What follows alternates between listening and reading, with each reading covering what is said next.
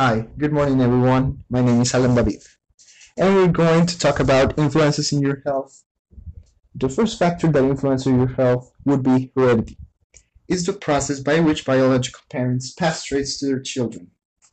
Another factor that influences your health is the environment. It's where you live and go to school. Family and culture are other factors that influence your health. Culture would be the costumes, beliefs, and behaviors of a group.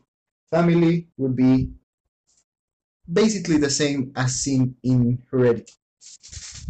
Some of some of the factors that influence your health, such as heredity, are out of your control. You do, however, have control over your behavior and choices you make.